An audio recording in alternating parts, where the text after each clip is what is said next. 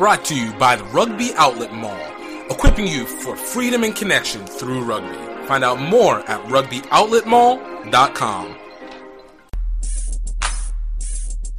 I think the minute I stepped on a practice field for rugby, the calling happened. an eight year plan to be on the team. And I was in it within two years. Don't wait until you are a pro to be a pro, right? Like I like doing something, look, stopping and learning from it. Like it just looked like it was a heavy hit. To give up, it's not up. You know, that's the first time I played like professionally. I'm making rugby money. How can I make money outside of it? And there's two Scottish guys, and they said, "Oh, you're um, you're here for the movie." Rugby is a sport where that's often coupled with actually having a good time. He looked at me and he says, "You guys are awesome." Roll rugby, roll rugby, roll rugby,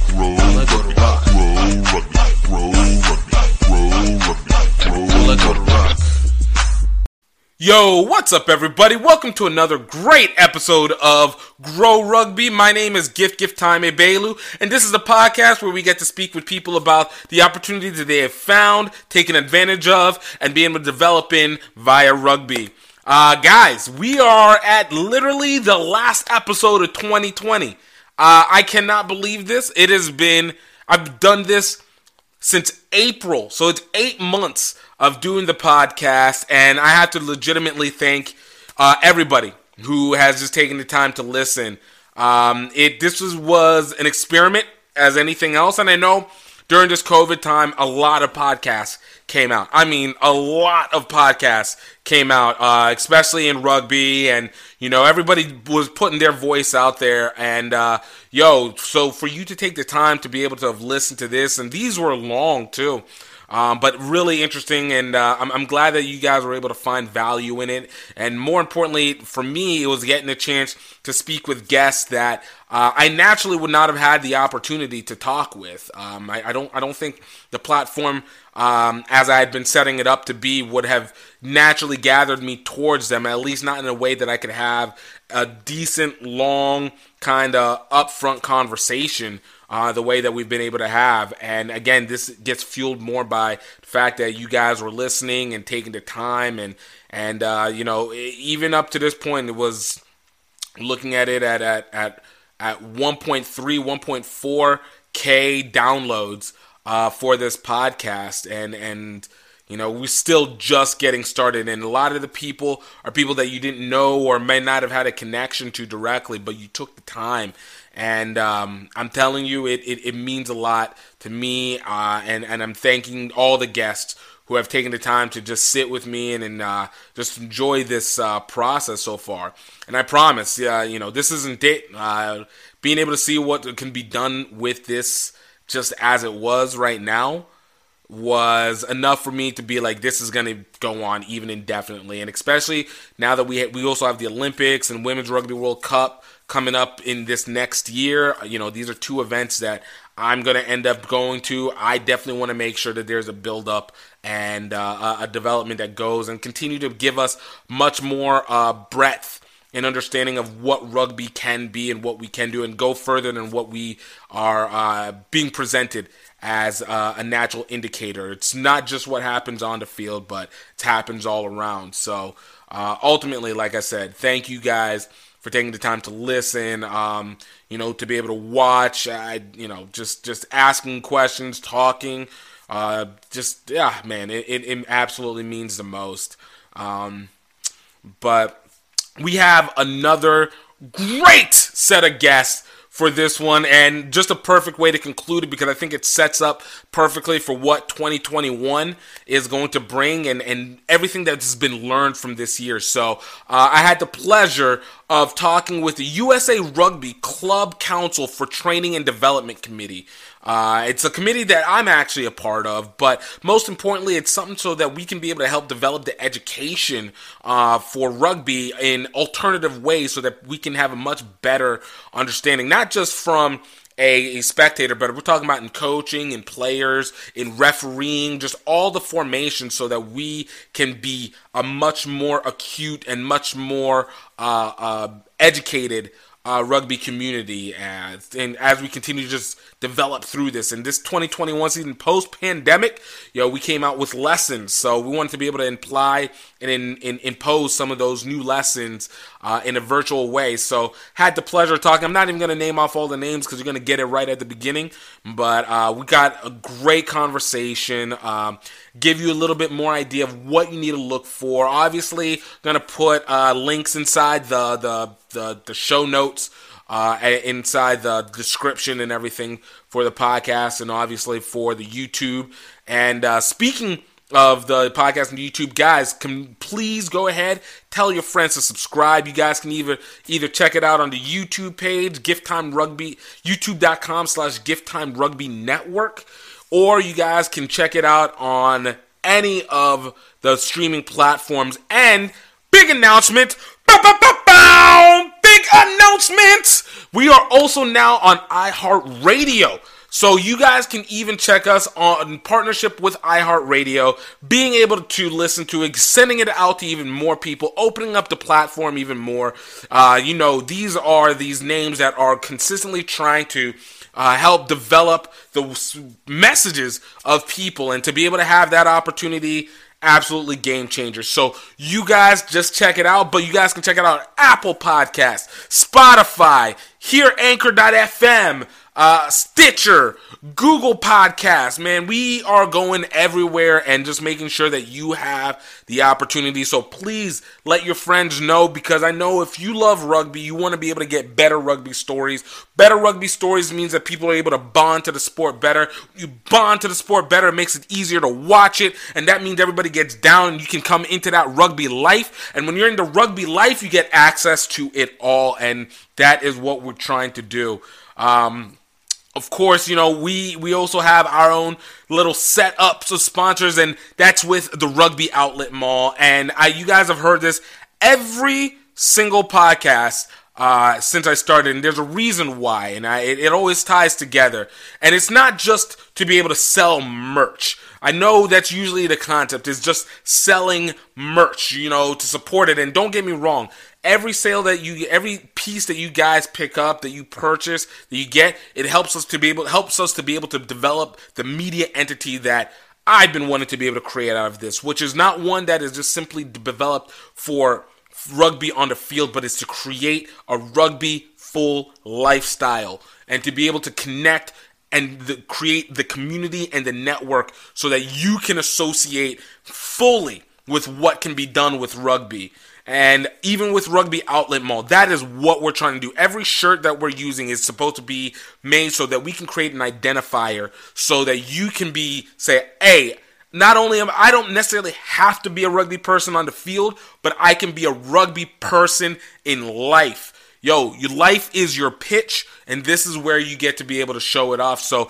when you guys get the merch, whether it's our HBC Rugby Classic merch and you're supporting the development of rugby at HBCUs, helping us utilize this uh, tournament uh, to be able to continue to bring more eyes, more spectators, to be able to create different events, to be able to make it an even more engaging concept. Yo, you guys are being able to do that. Whenever you guys are buying the eight, the gift time rugby uh, shoot the boot cup, and you know you guys are able to utilize it during a social or you're using it at your work engagement or you're using it at a friends yo you're representing for the rugby community and you guys are given another shot to be able to help expand and bring more people in so that this network creates more opportunities so that there's more options to be able to do it and after this pandemic I don't think there's anything that you could ask for that is better than that. To say, look, we're going to continue to make a community more unified, closer, and we're not going to allow ourselves to be separated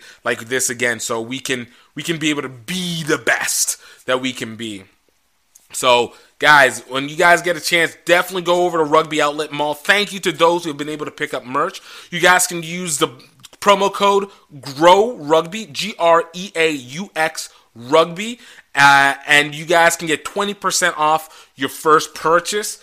And guys, it's it's it's gonna always mean the most. And then of course, please, please, please go check out our documentary Singapore to Tokyo any way we can. It's the first production that me and my friend have done. Uh, going on our trip through Southeast Asia, checking out the rugby community and how rugby has changed culture there on our way to the 2019 Rugby World Cup. You guys can check it out at Red Earth films.vhx.tv. Guys can find the uh, the information in the show notes. But guys, every purchase, every production, every purchase, we are doing it for you. We're trying to recreate, not even recreate, we're re-establishing what it means to be rugby, and not in the old school way of it being an elitist uh, entity or anything like that. This is a unified, multicultural, multi-ideal uh, community that shares at least a shared concept of rugby and wanting to make sure that we are are connected and and and, engaged. I mean, that's that's rugby in a nutshell. So, guys, I, I again definitely appreciate everything that you guys have done. I hope you guys had a great holiday, and uh, I hope you guys have a good New Year. And please, I know you guys are going to enjoy this. The USA Rugby Club uh, Council uh, uh, for Training and Development Committee. I know, that's a whole mouthful, right? but yo, you guys are gonna really love this, man. Definitely check it out. Grow rugby, grow rugby, grow rugby, grow rugby, grow rugby, grow rugby, grow rugby, grow Let's go to rock. Ready. All right. Give you guys countdown in three, two, one. What's up, everybody? Welcome to another great episode of Greaux Rugby. My name is Gift A. Baylor, and we got several of the V's, several of the I's, several of the P, several P's in this situation today. Uh, we got an. Um, I, I'm actually really excited about this one because it's USA Rugby. It sets us up. We got the USA Rugby uh, Club Council Training and Development Committee that I'm also included in. But this time it's not about me; it's about everybody else. And we we get to have an amazing discussion that I think you guys are going to be able to love and be able to take in. I'm not going to introduce everybody because there's so many because I want them to be able to have the platform themselves. So if you guys could, starting with Mary, who I guess technically I just introduced, please introduce yourselves. Hey, everybody. Uh, my name is Mary Swanstrom. I'm a certified athletic trainer with uh, the Houston Sabercats, Baylor College of Medicine. So I'm kind of representing a bit of the medical side on the committee, but I am also a coach educator for World Rugby, USA Rugby. So I wear a couple hats. Hi, all. I'm Joe Sanchez. I'm from Worcester, Massachusetts. I'm a university coach at Worcester Polytech, and I'm a coach educator along with um, Mary, and uh, I'm glad to be here. Hey, I'm Olivia Benson Daniel, or OBD. I am a Beantown player, a high school and college coach, a ref if a team if teams will have me, and an admin with several jobs. OBD also wears many hats. Uh, I'm uh, Katie Hesslinger. I'm uh, currently residing in Newark, Delaware. I'm uh, doing my PhD out there right now where I focus on uh, rugby and concussions and postural control. I'm also a World Rugby educator with Joe and Mary uh, in the referee and strength and conditioning strata. So my role is sports performance on the committee. And I'm also a referee. Uh, hey everyone, this is Mariah Kalapu uh, here in Memphis, Tennessee, M Town Stand Up, um, here on the Training and Development uh, Committee uh, in the Cultural Competence aspect. Yo, thank you guys so much. And uh, I guess, you know, everybody already knows me, but, you know, with the, in the, the training development, working with uh, the marketing and getting the voice out. So, you know, obviously it makes sense to be here on the platform. So thank you guys so much for uh, being able to be take this time and uh, kind of talk a little bit about what it is that we've been trying to do over the last several months and what we're kind of looking forward to being able to do throughout 2021.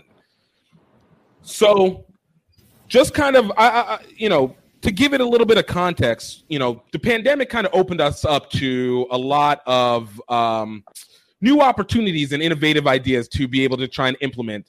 And it could have uh, partially been the pandemic, partially been, you know, bankruptcy, but it all kind of worked together to be able to allow us to try and see if there's a way to be able to present USA Rugby to and and how we can create a little bit more uh, understanding and education for our coaches, our refs, uh, and ultimately our our administrators moving forward. I feel like that would be an accurate way of uh, saying it.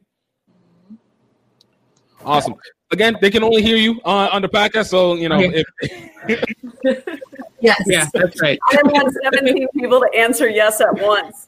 Look, it's okay. Bring the noise. Bring the noise. We are all about the odd way. You cannot overrun us. um. So you know, uh, just kind of leading in, like, and and Mary, I, I want to let you get take this one. Kind of, what has been uh some of what has been maybe the most intricate steps that we've had because obviously the the the executive, our main administrator, Katie Worst, is unfortunately not able to be here. But uh, I know uh, you've been able to really been doing a great job in explaining this. What is it that we have been working on recently to try and set up uh, these education courses for the, uh, the the public, the USA membership? Yeah, so one of the other hats I wear is I'm one of the admins that's taking over some of the load as far as scheduling and organizing training and education classes for the South region. There are um, seven other seven admins that are doing the same thing around the country, taking over what the training and education office used to do, scheduling, referee, strength and conditioning, coaching. Um, let's see what else, and then the coaching match officials courses.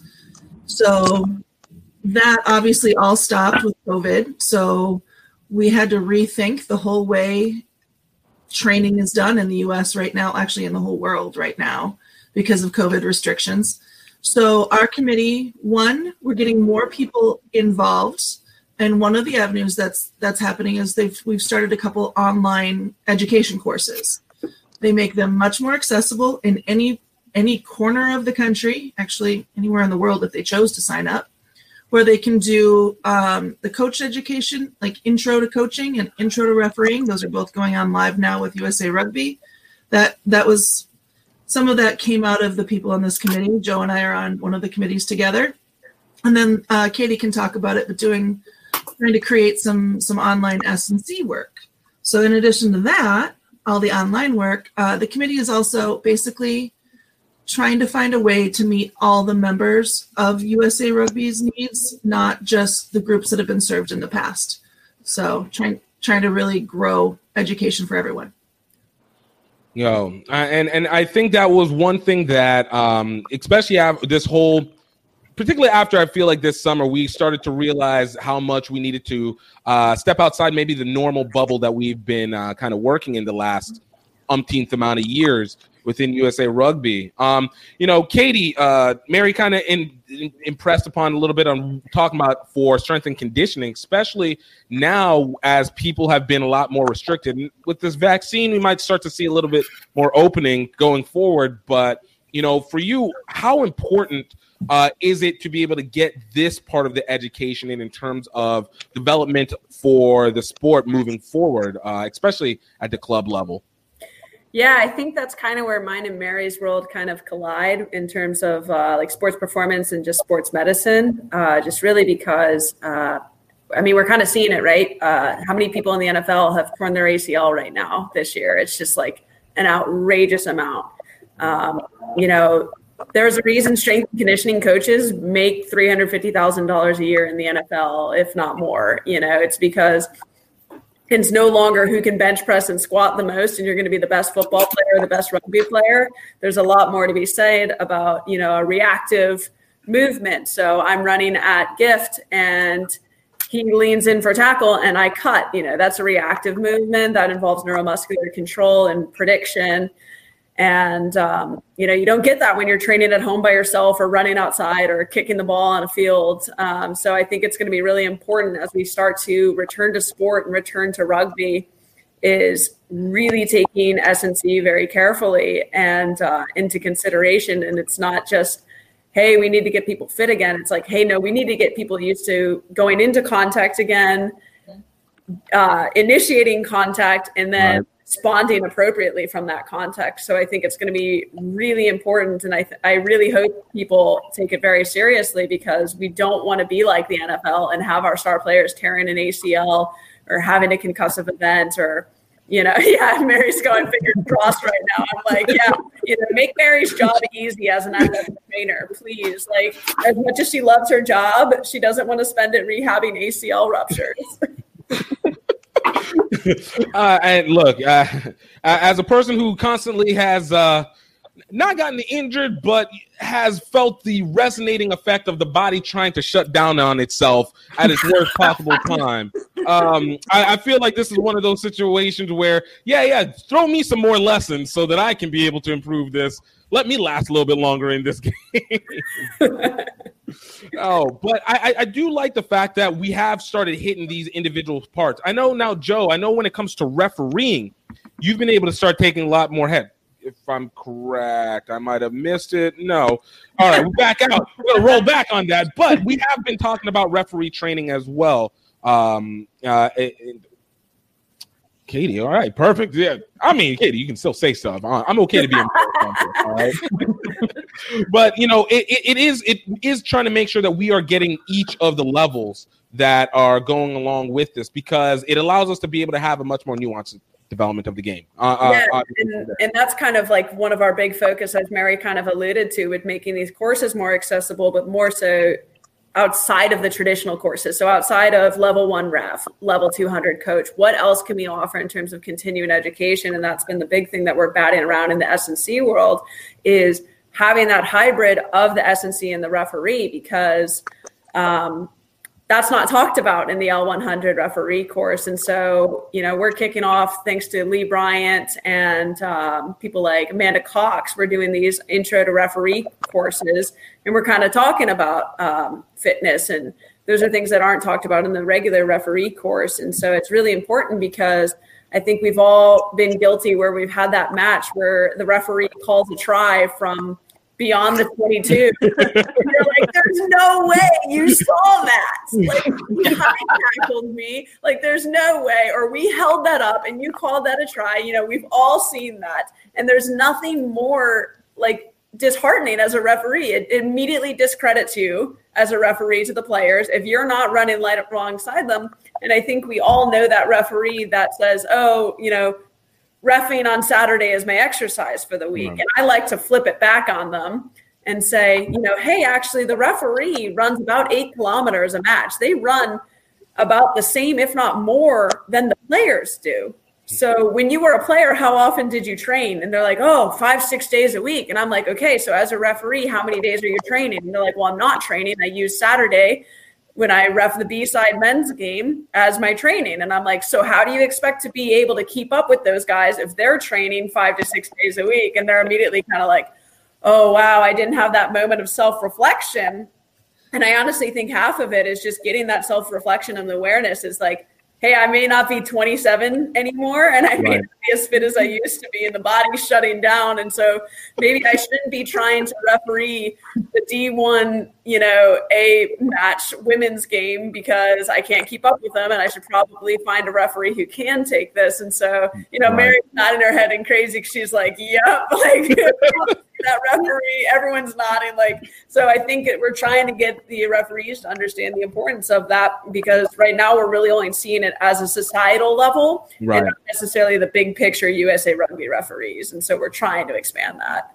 Right. And putting it into an educational perspective, it seems like a lot of people have been of the mentality of once I'm done coaching or once I'm done I'm done playing, I'll go do some refereeing too because then I know enough about the game and that's where they think they've learned enough to be able to be a ref. Well, quite frankly, once we start educating the young young players that hey, you need to you know look at it in a whole new perspective. You can get into refereeing because you're a high performance athlete. You can keep up at that level, and we'll help educate you to get you to the level that you can referee an international one day you know and and i know it allows us to be able to that that pathway allows us to be able to open up the sport so that it gives more people an opportunity to be able to contribute uh, significantly more that i that we know because even like now we talk about how much of a referee drought that we have, um, and even that includes within the coaches that we not maybe a maybe a drought. It might be a little bit of a harsh one, but it's still we're lacking uh, in, in the number of necessary coaches uh, to be able to um, facilitate players, player development, and also the introduction of new players in. Um, so it, it actually kind of leads into my point, and this is where Joe really stands out, which is in coaches development uh, and and being able to help with that education. Um, you guys have already started some of the courses going in on that. Uh, Joe, can you kind of explain a little bit about what you guys have been putting together in terms of the uh, courses and education for coaches? Sure. Um, so, right, right when the pandemic hit, it was March for me, March thirteenth. We were in the first leg of our virtual summit tour. We were bringing rugby physically, our physical courses around the country. Then the quarantine hit. So now we're tasked with we need to engage our coaches or people interested in coaching. So we had to think about what can we offer that's it's not going to be a certification course, but what can we offer that's going to get people to who are thinking about coaching, curious about coaching, want to take a peek through the door? How can we come on in? The water's wet. Have a have a feel, right? Take a so, along, along with uh, Mary and um, Nancy Fitz, Jeff Sperling, Eric Yerpe, and John Mooney, we we developed a, a two and a half hour interactive course that we feel brings one of the hardest parts to understand the coaching process, but gets them to really dig into it. And it, it starts them on the pathway because coaching is coaching is a craft. There is science, but there has to be uh opportunities to um, to know what to do. So do you feel like this is one of those uh, situations where um, where it, it's better at a beginning, or do you consider it like uh, a, more of an intermediate coach's step, uh, kind of step forward, like move from being a basic level, you know, I know how to ruck, I know how to teach a scrum, I know how to get the pass off, and then more, but not so much. Obviously, it's not a level two course, but it's it gives it somewhere in the middle of okay, now we can give a little bit more uh, depth to what those mean? Or do you feel like this is something that you should have already had an establishment of coaching and this can maybe only this rises you just a little bit more above the fray? I believe hopefully this gets us to think about what I know and helps me to get the players to know. If it it's not about what I know anymore. It's about getting the players to understand what they need to know. Mm-hmm. So this this helps you to become a better instructor, a better facilitator. So it's it's a great step because you work on this your entire coaching career. You're going to work on it from the very first time you coach to the last time you coach. I don't know if I answered the question well. I think it made it made sense. So it, it, it it's it's about trying to make sure that you're actually inter basically how do you make sure your interaction with your players becomes a much more clear and smoother development uh, as opposed to just kind of talking at them right. That's yes. I yeah how we talk to them and you know not everyone learns the way i learned. So you have to be able to adjust to how they learn. I just read this article about it's not how i learned was the name of the article but it was about i can tell you but that's not you learning. That's not my it's your learning style that I have to adapt to. You don't have to adapt to me. No, all right, that makes perfect sense. That makes perfect sense. So we've we've been able to see these. You've been we've been able to see these small developments with the education courses. We're still in the early stages of them. Uh, correct? Yes. Um, and oh, sorry. Go ahead. No, please continue. uh, I just wanted to drop in also that we've also USA Rugby has been doing um, webinars over the since October. You know, we had uh, the COVID safe ones and concussion, and also we did some very uh, groundbreaking things. OBD our pal here. She's one of the first virtual. Uh, she's taking the virtual educator course for coach educators, which I think is fantastic. Thank you, Joe. Yo, and I was I was actually going to even ask her on that one, especially considering the fact that it's also with that administrative development. But from your perspective, having already your coaching experience with with Beantown and obviously working with uh, the Free Jacks, but you know, for you, how have you felt like this course has been able to um, maybe push forward or utilize the knowledge that you already have? Like, how how has it worked in conjunction with what you've you've gotten? Well, yeah, the the World Educator course that has definitely made me think about my coaching style because I'm a player focused coach, and the big theme, or one of the themes of the class, is like being focused on the learner, like how, like like to Joe's point, you got to adapt to what the learner and how they learn. So it's all about like connecting with the people in the class, making sure they're leaving with the skills that you want them to have by the end of it. So it's been great. You know, and and I know um, it's again I, will use off of this summer. I think we really talked a lot about trying to make sure that we can speak to the players as people as much as they are as players. So to be able to have that um, have better skills skill sets set up for it um, actually significantly changes what um, what we can be expect from output and it kind of would also connect with you mariah when it comes to the cultural competency um, on this like have you been able to see for yourself like what you want out of uh, the education courses to be able to speak to people um, in, in even in their language to kind of say the least um not not not in the sense to where i am able to you know uh, let everybody know, well, this is exactly what we've got going on. I think uh, just even being on this committee overall um, has really helped me to kind of advocate for USA Rugby in a climate where obviously the trust is isn't there a hundred percent. Um, and so just even you know trying to push you know whatever courses or whatever material we do have to more so our you know especially our BIPOC community, uh, just because you know, you know that has been my passion is to be able to get it to those who don't necessarily have, you know, um, easy access to the courses that we have. Um, but I mean, I, I I have no doubt that you know going forward as these courses, you know, start to develop uh, fully, that you know everything that we you know talked about behind the scenes will will be seen at you know the level that we that we want you know for everyone to. No, I, I can definitely and and I think that one it goes back to what we wanted to come out things that will change the way that USA Rugby is presented out uh, to the whole and what we the steps that we have so that not only is it educated within the small circle but it's actually gets implemented within the individual memberships accordingly um, even within that, you know, uh, as much as the education goes within the team and being able to speak to it, we also have to speak very obviously about the biggest elephant in the room, which is COVID and how we've been able to deal with that moving forward. Despite, again, we've talked about kind of the vaccine, and we, we kind of know it's starting to get its its legs, but you know, most likely we're not going to see a most of, of, of even full and you know what is it inoculation whatever you call it up until like maybe 2022 so i know there's been uh, we've been trying to set up webinars when it comes to talking about covid.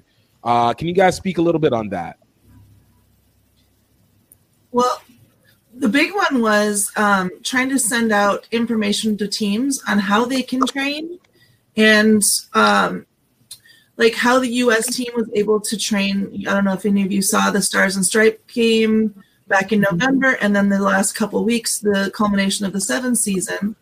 Um, I was with the U.S. team for a week for Stars and Stripes, and the amount of protocols that were put into place so that players could play as safely as possible. And granted, they were in a bubble environment that not everyone's going to have the ability to do, but just learning that okay, you can wear a mask in practice and limit certain activities that are face-to-face activities so that you can at least do something. So you can get that reaction time like you need to and like katie was talking about. Because if you're not reacting to another player you're not tensioning those those tendons that are going to get injured. And then um, one of the great things was Joe led a webinar with the U.S. You were the host for that one, right? With Emily. Um, yes. So tell us. I mean, tell us a little about like what you guys what you guys discussed. It was a great webinar. All right. So it was got to work with Em Bud Bydwell and uh, her staff there. It was really pretty cool. We talked about the how they kept the players engaged virtually, how they how they got them to do things just to engage the team to themselves, so they're they're energized, and just the protocols that they needed to follow. I, it was very interesting. Like, because I don't know the rest of you. For me, I had it was most some virtual, some physical, but really the biggest task for for our club was to keep people engaged and just to keep checking in on people. Yeah, it like adding to that, the a lot of us think, okay, well, we can't do anything, so we'll just wait. Or coaches are saying, well, the U.S. team they were able to practice, so like it's either all or nothing. What they don't realize is the U.S. team was doing uh, Zoom or RingCentral or you know Meets whatever I forget which virtual program they used, but they were doing their coach meetings online. They were doing the player discussions online, video review online. They were not face to face. So there's a lot we can do. You know, because I was gonna say, I know, especially here in, in the South, and Mary, you can probably attest to that with me, is that we're starting to see a lot more uh, rugby games and action starting to pop up more and more.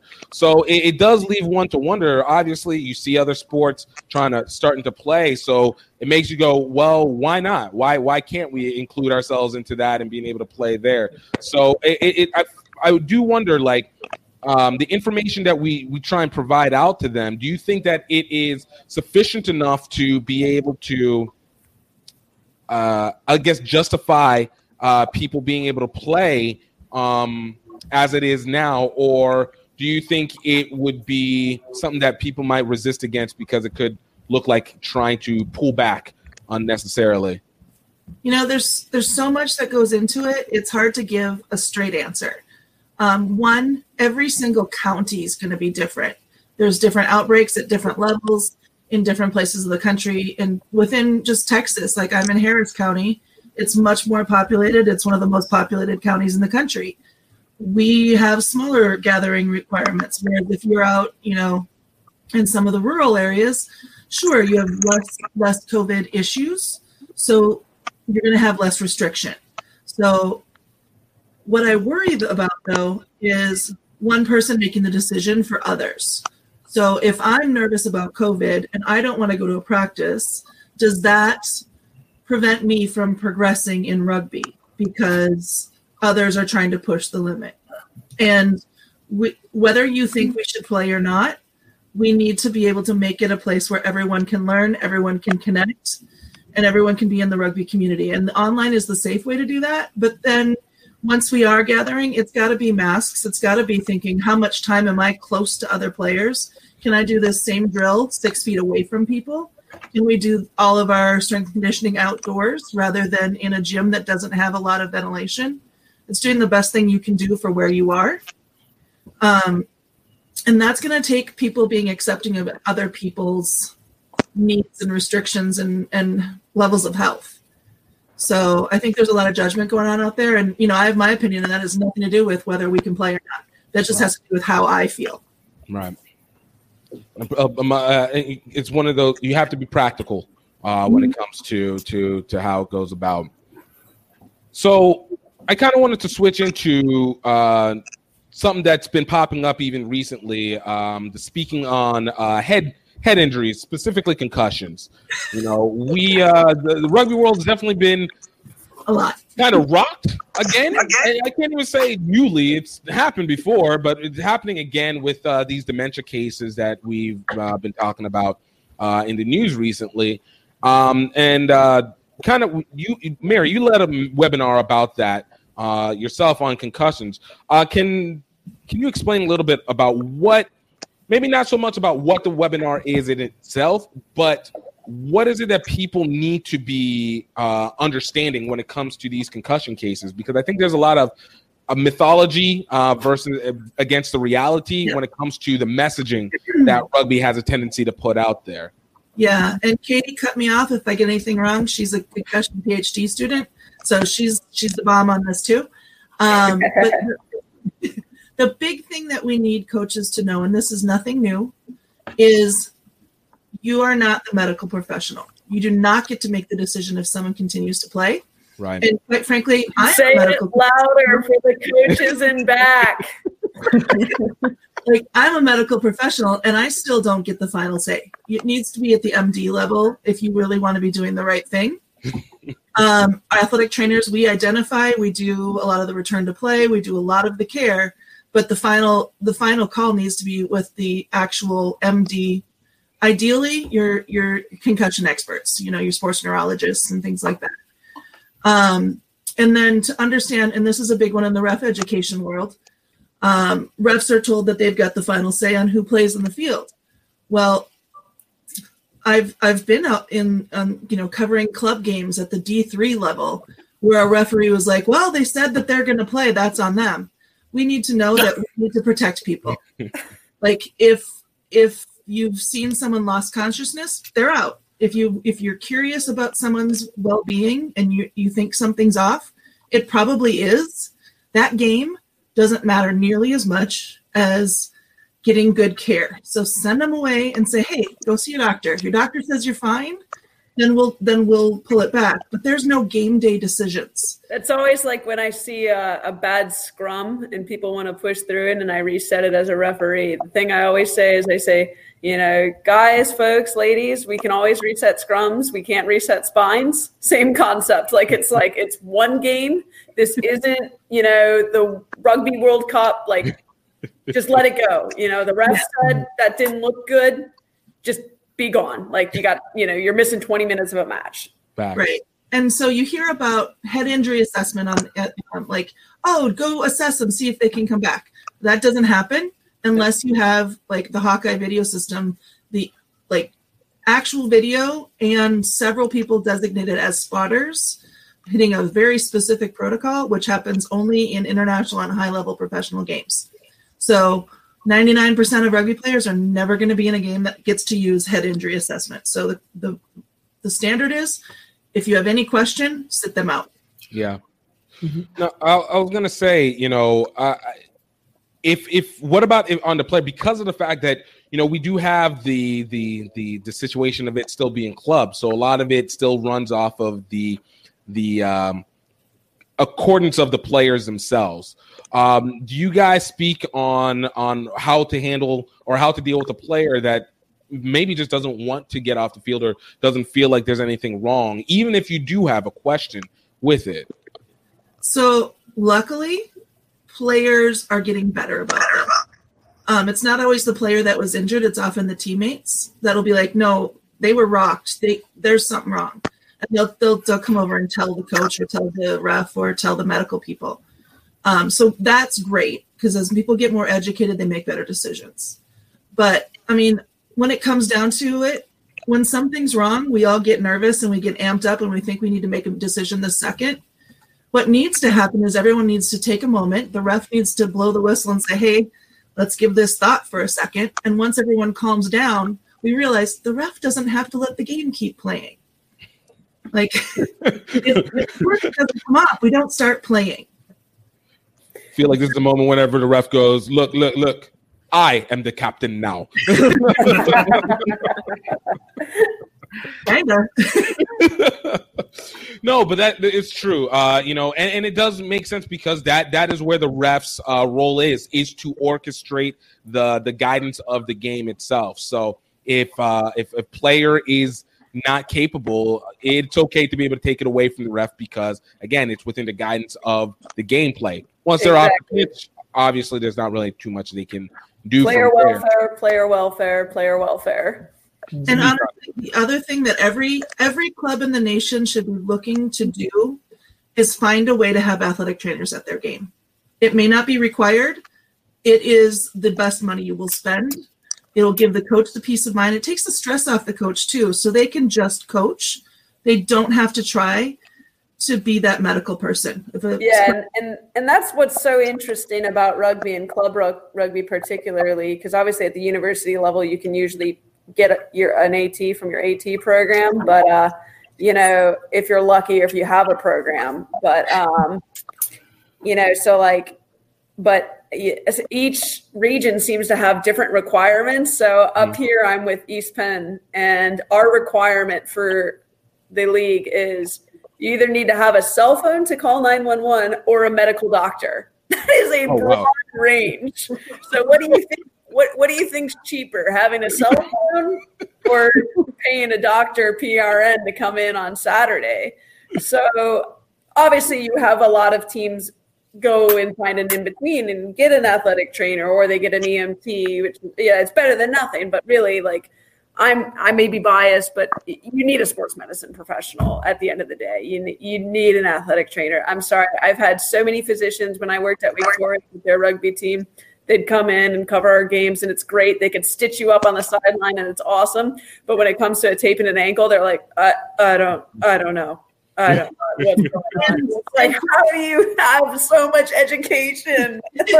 well, if you think about it, are you going just because someone is a doctor, do we think that they're all specialists in the brain and in sports medicine? Because there are tons of really amazing doctors that don't know um, very much about concussion. Are you going to have a virologist being the person who decides if you have you have major head injury or minor head injury? We You still know, have physicians uh, prescribe rest and you know stay home post concussion, and Yeah. we know that's not the case. Whereas every athletic trainer, you cannot be certified as an athletic trainer without having education in concussion. Ah, I feel like I've learned a lot right now, even now. I feel like the NBC logo is just about to go by, telling me the more you know. you know, um, kind of, kind of winding down a little bit, and I, I kind of, we kind of, in what we're talking about here, kind of speaks to administrative, uh, and I know OBD, this is in your arena here. Um, for you, um, you you obviously been in the, in the position of running a lot of teams, a lot of camps, a lot of programs. Um, when it comes to the education, um, things like medical staffing, um, or even going down as far as being able to find a ref, how to get the ref. What are some of the things that you feel are needing to be educated for the administrative level uh, when it comes to running a club? Ooh, that's a good question. um, where to start? I mean, I think it starts with information and access. Like if they don't know the answer, they should know where to get it or where to document. I'm a big person in like document, write everything down. Like if you someone on your team is doing something forever and then they leave and then you don't know how to do it or what's happening. Like if you've one player that like is in charge of scheduling games and the medic and then they you know retire or move to Hawaii or you don't have that person anymore. If they don't write that process down, then you've got to start from scratch. So definitely, you know, passing that information along, getting that information, writing it down, and keeping it as a club and going from there. you know and and you know i, I know that I've, I've had this discussion with people where it comes to um even just being able to find it which i guess this this is also what we're, we're here to do is to be able to provide those resources um uh, and at least uh, present those resources and make it available so that people can have that education and uh, understanding. Um do you feel that that even with the information um, that a lot of people are still they're still like I don't know nuance issues in terms of how people feel um, how people feel uh, about doing administration their own way or or maybe doing it in a way that still makes it inefficient so that clubs are still kind of become very iffy with you know their their logistics iffy with dealing with money iffy with uh, even player uh, utilization. Um, outside of just the information, it, I guess is there other ways to be able to get that uh, system maybe out where these coaches, these player administrators are able to work a little bit more efficiently? Definitely. I think when you run into people that like want to do things a certain way or people are like are used to doing things a certain way, you should find out what works for you and then maybe start with like a base of a checklist. So these are the things you need to get done. Is the way you're going to do it? Is it efficient? Is it going to work? Is it for the best interest of everyone involved? So like if you check your own methods against that like basic rubric, so something we could work on is like getting just that skeleton and then having people build it out for themselves. I think that's a good start because like then they'll still get to do it their way, but then everything gets done. Okay, and you just essentially being able to customize it, to give them the give them the framework, customize it to now to your process. Exactly. No, I, I like that, and it, it does help in being able to develop that that uh, team atmosphere and team culture.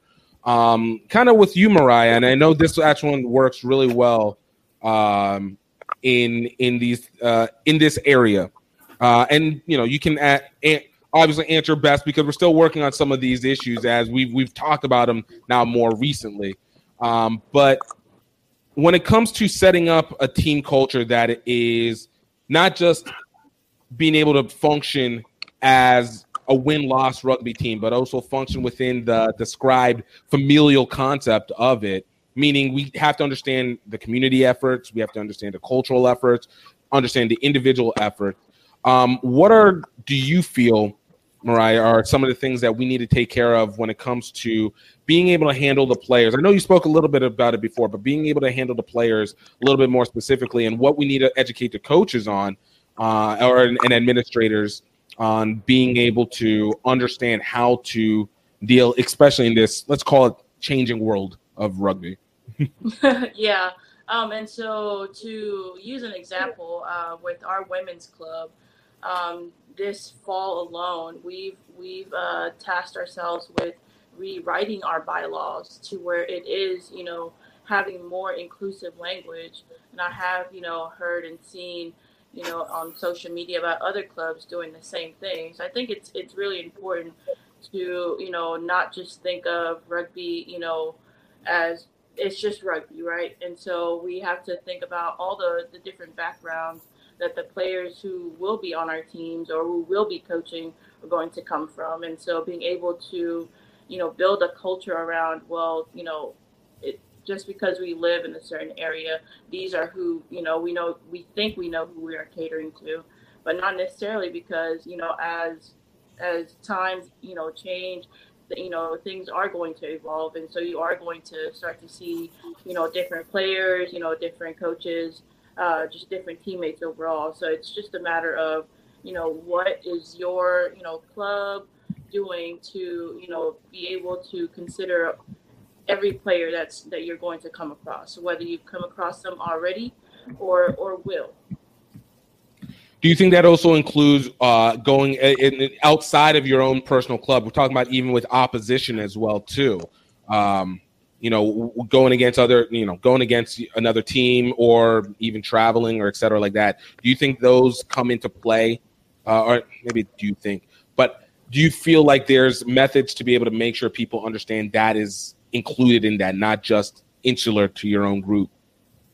Uh, absolutely. You know, just be, especially because, you know, with different clubs and different regions, you know, just because we're all in the United States doesn't necessarily mean we understand you know, the culture or at least the, you know, the region, let's say, you know, from the south going to out west or from the south going to uh, up in the northeast and vice versa, you know, the, the culture is going to be different there. And so being able to have those honest conversations, not, you know, not at just the board level, but also at the team level uh, for each club, you know, I think it is important to to know that you know these there are things that exist outside of our own club that we may not know of, but here it is for you know for because we do need to know it. No, I, I love that, and it's one thing that I know, especially it adds to the the the power and the strength that can actually come out of the U.S. The the truly sleeping giant in that aspect, not in the nonsense that we keep having to hear over and over again just repetitively. Yeah. So that, that actually adds to to what we can do to be able to move it forward. Um, kind of the last question I have is where can people find this stuff? And that is, I think, the the real question that needs to be had because as much as we like to talk about it, uh, as Olivia said, if you can't find the information, it's very difficult for it to be useful. I'll give it to Mary. She knows. it, it depends on which information, but I, I think well, for the courses, that maybe at least. yeah. So the, for the information for the for the USA courses, they're embedded in the USA website. But I think people need to start thinking beyond just what they've always found before. So yes, we know to go to World Rugby. Yes, we know to go to USA Rugby, and people are all over Facebook groups and YouTube looking for drills. And quite frankly, we have enough drills. Like there's a drill for everything, and and we can create that. But how many of you have googled, um, you know, women coaching in you know whatever state you're in, or what you know what kind of what ways you can give back the game that aren't on the pitch. So like there's the Women's Rugby Coaching and Referee Association, which is doing huge things for getting more women involved. Or you're looking, you know, to Memphis, the inner city rugby that broke ground and getting getting underserved populations into the game. Look that stuff up. Or look into We Coach. We Coach just did a two-day free online um, seminar at the beginning of the week that everyone can now go back and get the videos and find out what communication tools are more important for women to learn so that they can be heard in a sports setting because they're often not heard. You know, understand what what Title IX really is rather than complaining that it's not serving you. Find out those kind of pieces of information that can really make you a more whole whole rugby player, whole rugby coach, whole rugby referee, not just knowing how to set up a drill. You know, I, I love it. Um, and and uh, as as as is also being said, uh, can find some of the stuff. USA Rugby obviously shares some of that stuff as well. Um, even some of these webinars, uh, the webinars that we talked, speaking like the the COVID one and the concussion one. Where where were if if people have been looking, where would they have been able to find those uh, those? So- Some of them are I've found links that they've they've saved and sent out to certain communities, but the plan is to get them all up on the website. And um, I'll I'll send an email off to our our training and education person to see if that's happening. But keep looking at so go to USA Rugby, go to My Rugby, and then training and education. Those are the kind of drop downs. That's where you're going to find a lot of the courses. And let's see here, I'm on it right now. I It, love it it. brings you to the training and education pathways. That brings you to Safe Sport, to the national development, to the calendar. Um, and there's blocks for administration, medical, referees, strength conditioning, all of that. Um, and there's videos and there's pro- professional development. That's a good place to start. I know USA Rugby likes to share them on their Facebook and Instagram too. So if you give them a follow, they might, you know, promote the ones that are coming up as well. Yep. Yeah, and if you're a nerd like me, you subscribe to all notifications, post notifications from USA Rugby. You never know what you're going to see, but that's what I do, and I know a lot of us here, you know, share it outrageously on every rugby forum on Facebook possible. And every time there's a coach or a webinar, a good rugby article, I think a lot of us are really good.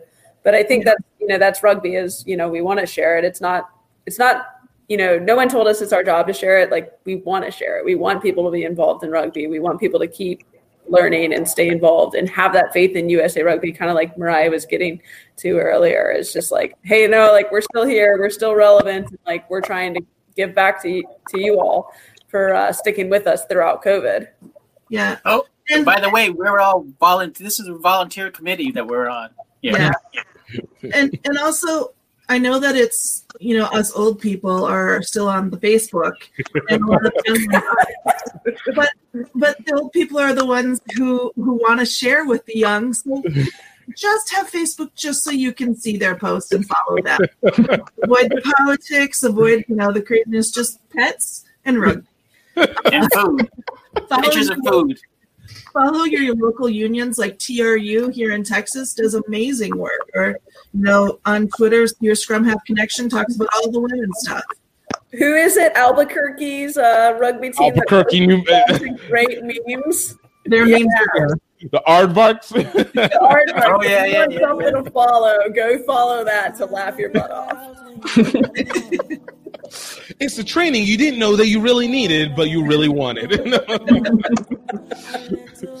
No, I want to thank you guys so much for for taking the time, and you know, obviously, you know, as this continues to develop, I, I think everything gets streamlined more and more, and uh, again, continue to innovate it because even if we're able to get back outside regularly, I think these virtual ones become a lot more um, accessible and convenient for people, so they can get a wider spread of people trying to be ready for the next level. So. Uh, thank you guys for taking the time and uh, both in the committee as well as here on the podcast.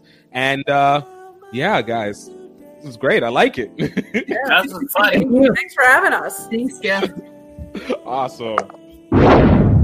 Thank you to everyone. And you know, as as we've come down to this end of the year, I I I mean, look. First, let me just properly say, it. thank you, uh, Katie Eisinger.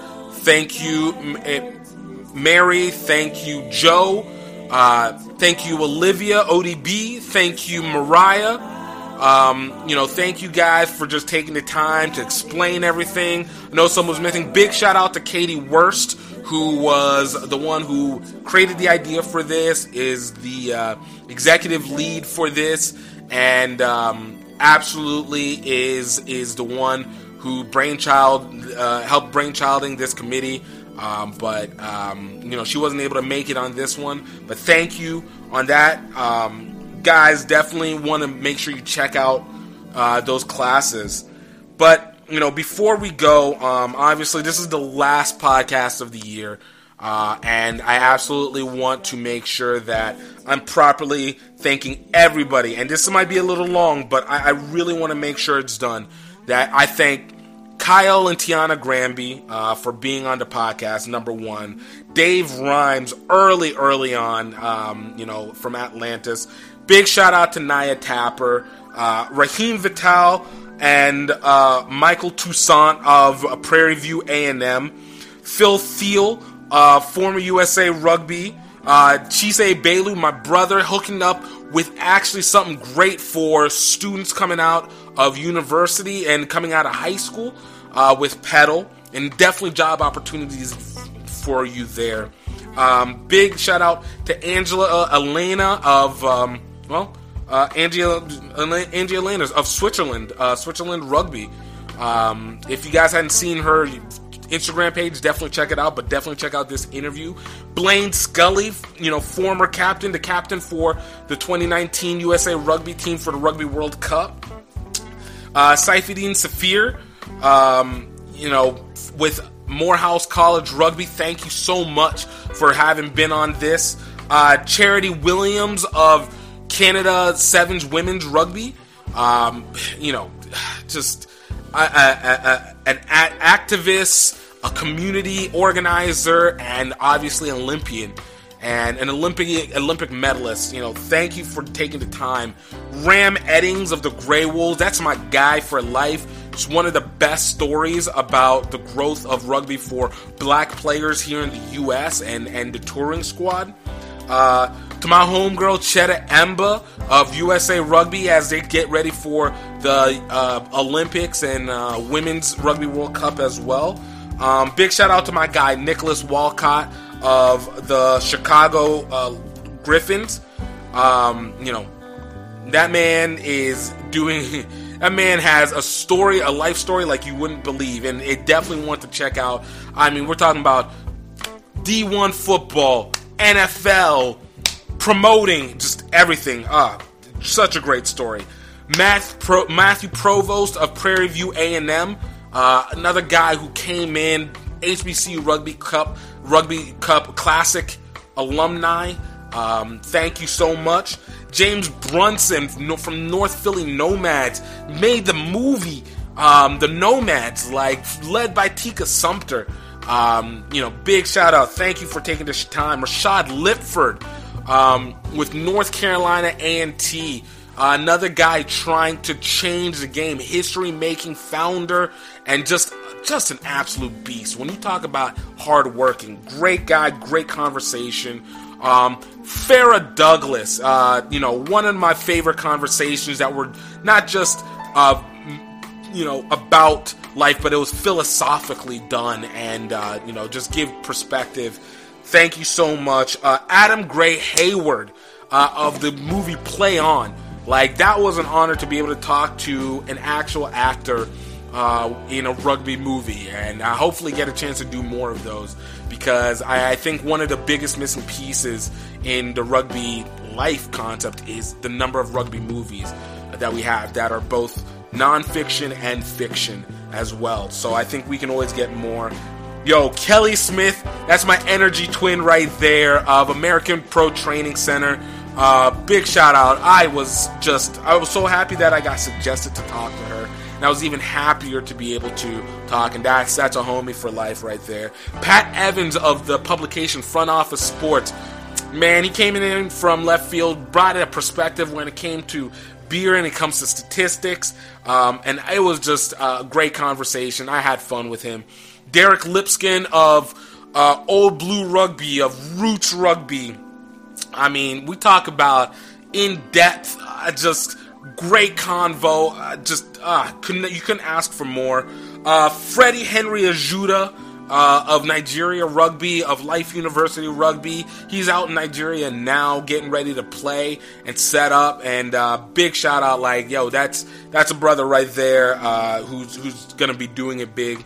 Um, shout out to Matt Upton of Jesuit uh, uh, of Jesuit Dallas High School. Uh, also, my old rival with New Orleans Rugby Club.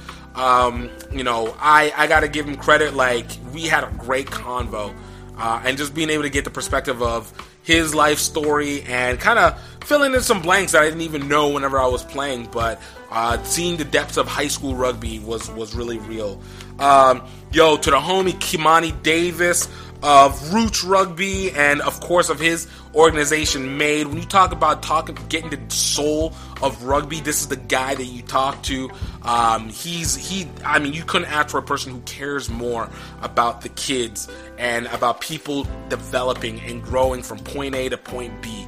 Um, like this guy's this guy is definitely yo, just just the person that you got to be able to talk to. I mean, you you you you, you, you got to get to know him and and just jump on his game because he'll lead you well, and he's he's mentoring so many young rugby players. Uh, my homie Georgie Coda of uh, uh, Rugby and Beauty, but now Drop Kickers, uh, the first international uh, person I had a chance to be able to talk to, um, and coming with Brazil rugby and giving another perspective, especially for a guy who had such an intricate, intricate uh, social media presence. Um, yo, I loved it. It was where you step outside of being on the field and just being able to enjoy the game for the passion of it. Uh, to my homie Gordon Hanlon, uh, you know this man is a coach. He's uh, uh, uh a rugby enthusiast. Um, you know, just yo, giving you just knowledge on on perspe- on, on coaching. Like he'll give you the rundown. This guy is changing it up in Dallas, and definitely worth the listen. Um, Dr. Emilia Luciano, uh, when you're talking about refs and how to make it big, and just to being amazing generally in life, uh, from being a PhD recipient to being a world rugby person and just generally a nice person. Can't even forget she's the commissioner for the men's Ivy League uh, conference as well. Like this is she's just doing it all. Uh, you can't ask for a better. You know, this is this is my big sister over here, Koma Gandhi Fishbin. Thank you so much for taking the time. Um, you know, I, I can't say enough about her. You know, outside of the fact of her excessive Philly love that I'll always tease her about, but I mean, this is this is a veteran and the unsung heroes of rugby um, here in the U.S. And now that she is a USA Rugby Board of Directors member, like it is. Ah, just it's great to see where we get to as as this journey continues, and we're still going, man. And you know, we got Anna Wooseri, who's a Black Girls Ruck, the, the second international person I had a chance to talk to, um, and is doing something that I consider is amazing in terms of podcasting in, in England and presenting awareness of something that I, I don't think a lot of people actually get the chance to, to realize. And it goes back to the depth and breadth that rugby has uh, for, uh, for, for people, you know. And so big shout out, thank you to her. Uh, to my to to my to to, to my sister, uh, the new friend out here, Tiara Mack. Uh, you know we know her, Rhode Island state senator. She's about to do great things over the next couple years in Rhode Island. I definitely watch out for her. Just threw another article out in Teen Vogue about her her journey. Her she's on a mission. Brown rugby player. Like when you talk about another person who's just got it all, like smart, driven, ambitious, and is able to get things done. And this is what probably emblemates rugby life at its best. You, you couldn't ask for I just you can't ask for more from from an individual and, and for them to be able to continue to bring others up is amazing. Yo, to my other sister Tiffany Faaee, um, you know, this is this is you, we know her USA Rugby captain, 2017 Rugby World Cup captain. She's a legend in game, New York legend, and one of the nicest, kindest people. Roots Rugby, like she's got a story, and all it can just tell you is yo, just go do it. If, if you could wrap up Tiffany's story into one action, it would just be into one sentence. It would just go do it. And and and ah man, like I'm so happy to have been able to get to know her through this, and and uh, and, and all these people, and of course, uh, last but absolutely not least, um, my people over at Curitiba Rugby Club. Gabby J. Pellegrini, Vic- Vitor Encina, Leo Crema. Um, you know, this is the third international. We're back in Brazil, but just giving even more depth to the Brazilian rugby, seeing what international rugby is, and just kind of also reflecting on the fact that a lot of the issues that we face, even here in the U.S., in terms of the rugby community, is very, very cop- conveniently set around the world, which is very hopeful to me because I know that if as we develop our industry, it sets the pattern and the blueprint for everybody else, and that only can make rugby stronger. And that's even in other countries. Like sometimes I think that when it comes to established rugby countries, they kind of get stuck in the ways, whether it's New Zealand or in England, South Africa, um, you know, uh, France, you know, the UK in general. Um, you know, you can kind of get stuck into a habit of things, and so it kind of takes away a little of the innovation. But uh, when it comes to us non-major rugby countries, where we're working so hard and knowing that there's more non-major rugby countries than there are major rugby countries, that means that we all are following kind of the same pathway. Uh, whether it's on the field like a Japan, or whether it's uh, you know off the field like we're doing here in the states. So. Um, you know, I, I thank these guys. You know, these are going to be family as I, I always will have a direct connection over there. And um, and everybody who I've talked to on the podcast, this is like added family. You're in the Gift Time Rugby RFC community inside the Gift Time Rugby Network. Um, you know, you guys are are as important as anybody, and um, you know, I want to thank you all for taking the time. Uh, you guys, look, as we end 2020, let's do it right. Do it the way that always is done, guys. I hope that you're happy. I hope that you're healthy. And most, most, most importantly, hope you know that you are highly favored. Yo, this is gift gift time. I'm going to see you in 2021. Cheers.